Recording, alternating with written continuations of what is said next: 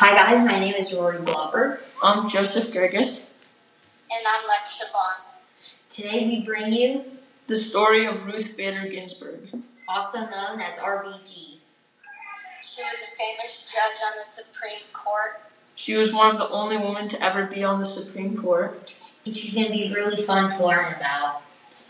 Um, so, uh, I really like the, the fact that even though, um, all of the, like, segregation against women, um, Ruth Bader Ginsburg, uh, or Ruth, she, like, she even got into Harvard and she got into a newspaper, um, I don't know, like a newspaper business, um, even though she was one of the only two women there. I thought that was really cool how she, even though of all the segregation, she still, like, got high up there. Um, There was a lot of segregation there. Like I, it talked about how um, one of her professors from Harvard, I think it was, like they um, recommended her to be on like the Supreme Court or just to be on the court, and they never denied anybody that he recommended, and they denied her basically just because she was a woman. yeah, that, that was that was kind of that was kind of crazy. Um, I, I also liked how she um she like when she made her book um when she, that she put those two people as co-authors um because she wanted to make it clear that she was um standing on her on their shoulders as she put it.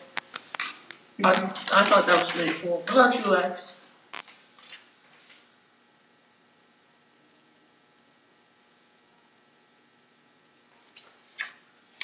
Who got just muted.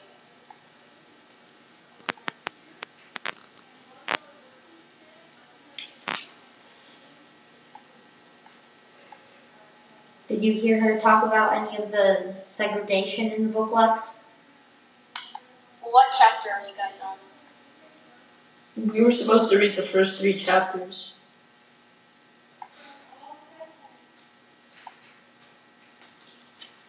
Well, I'm on chapter four, so. No, no, you can read ahead. It's just that that was the minimum. But um, yeah, we were talking about how um, even though Ruth was like, even though it was all like her life was mostly segregated, she still like got a really high. Um, she still got good grades and got to Harvard and got recommended for the Supreme Court. But um. I agree. And also, like, how she uh, could have gotten fired because she was pregnant. I thought that was, like, control if you get pregnant or not, and then you could just lose your job. So, that really sucked. And uh, she uh, married someone who went into the military. Yeah, so she was like a single mother Yeah. as a Yeah, and being discriminated against, so she had, like, almost no job and no, uh, support. Yeah, I also thought it was really good of her whenever she um whenever her uh, her husband got like really sick and she had to learn how to cook and everything because he used to be the cook and she had to learn how to cook and uh, like take care of him and eventually even though there was like no cure he still beat it. I thought that was really cool how she like stayed with him until the end. she was a fighter. She would really like stick with things until they went her way. Yeah. She would never give up. Yeah.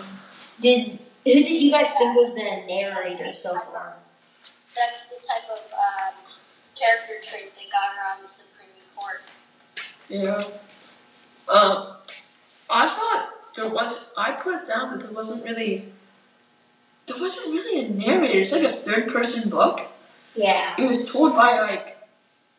Maybe there is a narrator, but you don't know their names. It's a third person book. You they don't say I or we or me. And I don't really think there's a narrator. It's just so far it's just like someone that just is talking about her life and what she did. Yeah, it could be told by I don't know undead ghost for all we know. It could be told by anyone in this world that knew about her. Yeah. Um, I I think that um, the main idea was definitely that um, that um, what's it called? That segregation should like be ended. That there shouldn't be any more segregation. Um, and I really liked how even though like her perseverance, like I mean, if anything doesn't go my way, I just like I kind of just like run out. Um, I got no perseverance. I am a weak person. I just whenever anything doesn't go my way, I just like I'm like nope. All right, bye.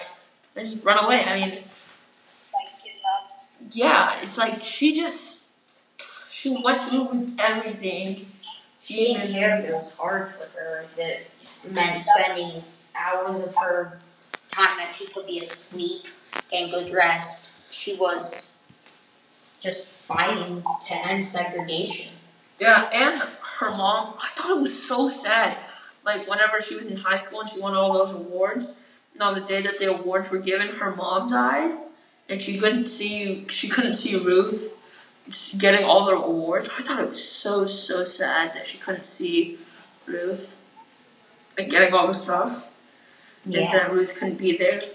But it was really sad yeah, because she had like perfect grades through high school.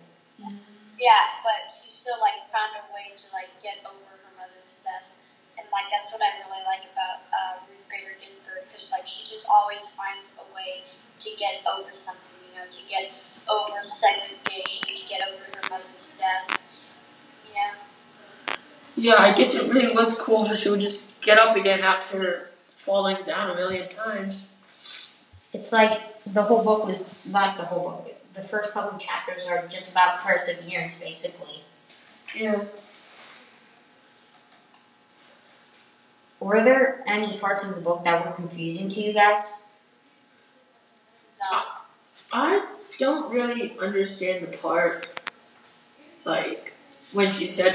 I mean, I thought it was cool that she put down the those two people as co-authors, but I didn't really like. She didn't owe anything to them, except that they inspired her. I mean, I guess people that inspired her just it could have been like they inspired her to make the book, so it's like they helped make the book. Maybe. I guess that's it. Yeah.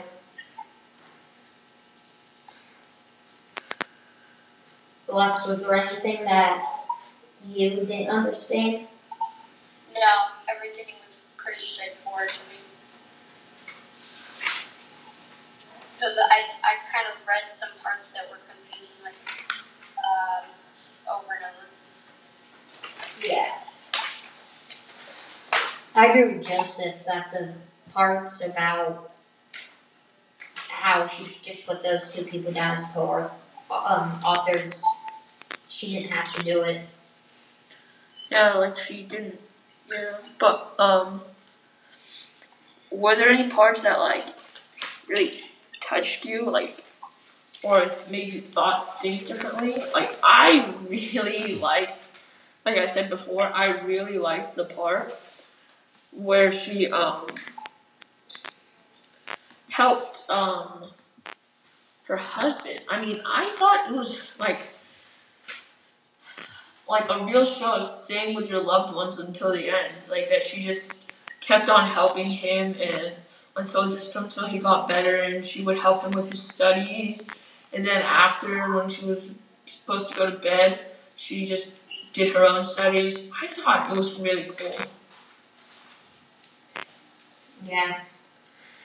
She really wanted to get perfect grades to fulfill her dreams and end segregation.